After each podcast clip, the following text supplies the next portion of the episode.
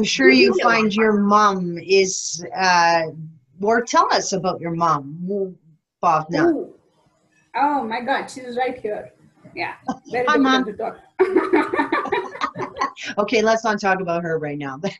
oh, highly sensitive and emotional, yes. She can talk in In code. two She's got her words. she can still hear me. You can feel you, the she of sense her. you. All Mothers and their sixth sense. oh, all senses, six, seven, ten, I don't know how many. Yeah, so. Oh. all the all the Claires, as they say. So I Oh, bet yeah. you you've been really you do you find that you need to calm your mom down? Do you oh, find all that the time. her her thinking is is closed? Do you find All that she has a lot of anxiety and that she leads with a lot of fear? Her And- mom was the go go go girl. Right? And And the oh, worker. no. can't sit in that uncertainty. It's more on the lines of what will what will other people think of this, Mhm. and that works all the time, all the time.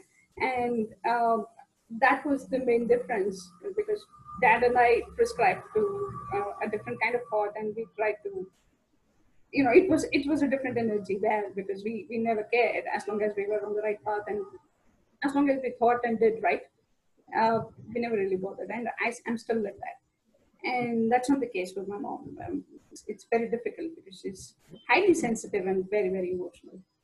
Oh boy. Yeah, and the Yeah. thing was like, I'd ask him a question, and he'd go, "Who's who wants to know? Mm. Like, what does it matter?" Right. Well, and I am, uh, uh, yes, I am a highly sensitive person myself. And I was very emotional as a teenager, and my mom didn't know how to handle me. I didn't know how to handle me right. right? I mean, I just acted out because I was resisting what everyone was trying to shove down my throat about who I should be. And well, I've talked to you, Linda. I grew up in a blended family as well, and so I, my mom just, well, I lost my voice, and um, you know, it's taken me. It's taken me many years to claw myself out of that, right? Right. now here I am raising a highly sensitive child who has a lot of emotional reactions and whoa, those beginning years with my kids, yeah, I did not knock it out of the park. Um, it's taken me until now and certainly doing that self work to recognize how I was repeating a pattern. Oh, And yeah, right? I totally get that. I Oh. I was leading with fear and I was trying to shove it down my kids' throats, even though from a soul level, I didn't agree with it. Right. But I was getting, you know, you get that vibration, right? I was talking about earlier from the world. And they look Right. at you and they judge you and they question your thinking. And if you're not strong enough, if you haven't built up that inner resilience, Right. Oh my gosh, it'll just eat you up. Or that was my journey. Oh, it's kind of in a way very similar because I've gone through very similar stuff. Um, voice is different because I couldn't express. I didn't really know. It's only after I um, after I had a kid that I started standing up because I did not want to make the same mistakes that I was. Yeah. Yeah. and I started standing out, standing up for myself and, and others more and more and more. It was not a conscious decision. I just became like that, and it was more of a protective instinct, maybe. I don't know. And um, yeah, I, I'm, these days I'm more conscious of what I'm doing because um, I've listened enough, and I guess I I get a fair chance at my life the way I want. Yeah. Yeah.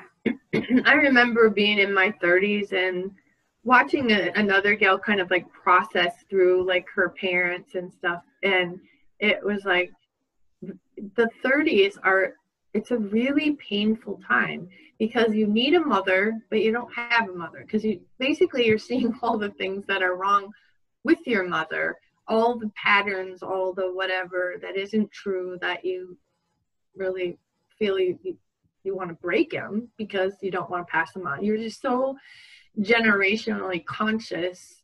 And yeah, all like all of my 30s just felt super, super painful. And then when I went into menopause, I have a chapter in the book Menopause Mavens.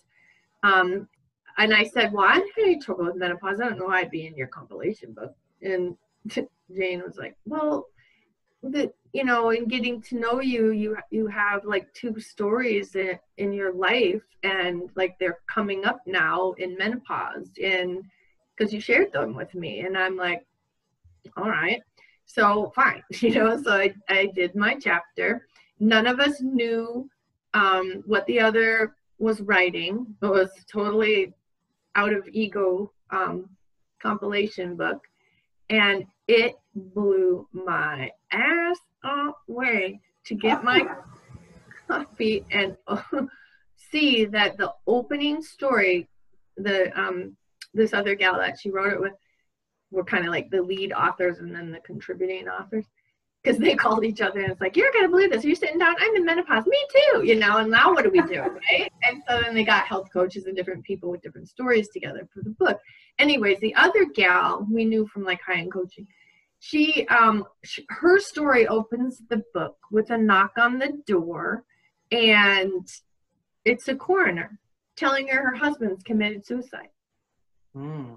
and i'm like what because my story, which was put second to the last in the book, so we didn't have to end with the depressing story, um, was was getting a knock on the door. I'm over babysitting, and my uncle's there. And my uncle's like, he never comes over. Like, what the heck? And two two janitorial cars. Conclico was the company that my grandfather built, and my dad worked from, and my uncle worked from. And they were out front of our house. I was like, and he goes, "Your grandpa's over." He'd like to talk to you. He's talking to your mom and your brother right now. And, you know, you need to go home. And I'm like, well, but I'm babysitting. He goes, oh, I'll watch the kids. And then that was really creeping me out. Like, what? So, yeah. So that's how my story opens. And so I lost my father to suicide and I lost my dance career, supposedly, you know, a few months later in gymnastics accident.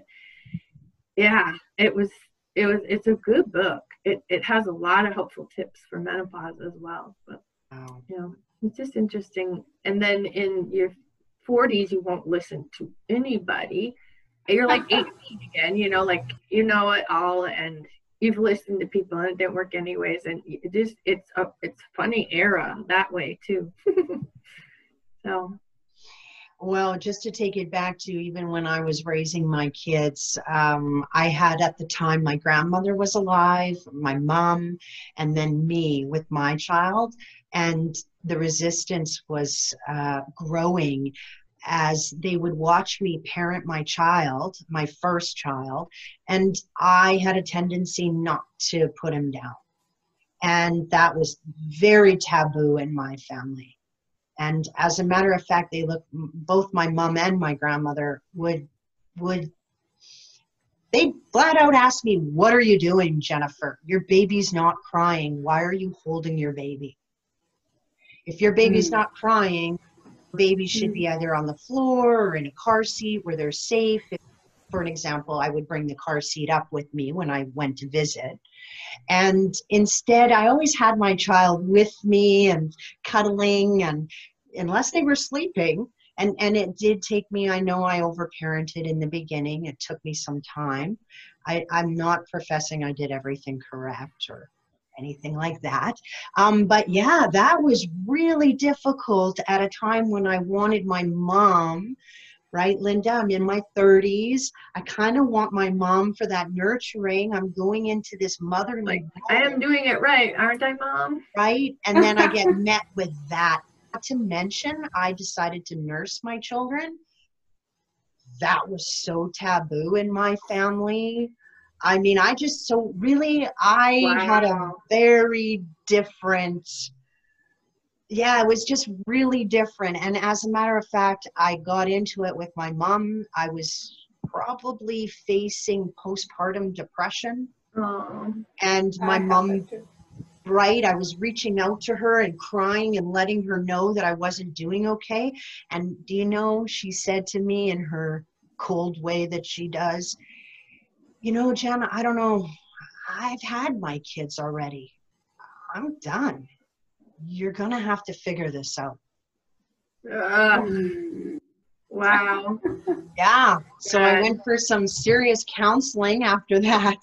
Yeah. got Serious. myself to a position where eh, you know I had to I had to learn how to let that go, right? Yeah. That was difficult. Yeah. And Very. so you're right, it's a lot of it is the conditioning that we get. You know, my Mm-hmm. tagline about shattering those limiting beliefs, because let me tell you, I have suffered in silence. Yeah. Right? Right. A long time. Yeah. Yeah. So I love your good. copy. That Yeah, well, you you know, it's, it's been it's working with Linda and Bhavna, this community that allows me to be me and to have Yeah. deeper discussions and yeah. so that I can get more aligned with my truth. Yeah.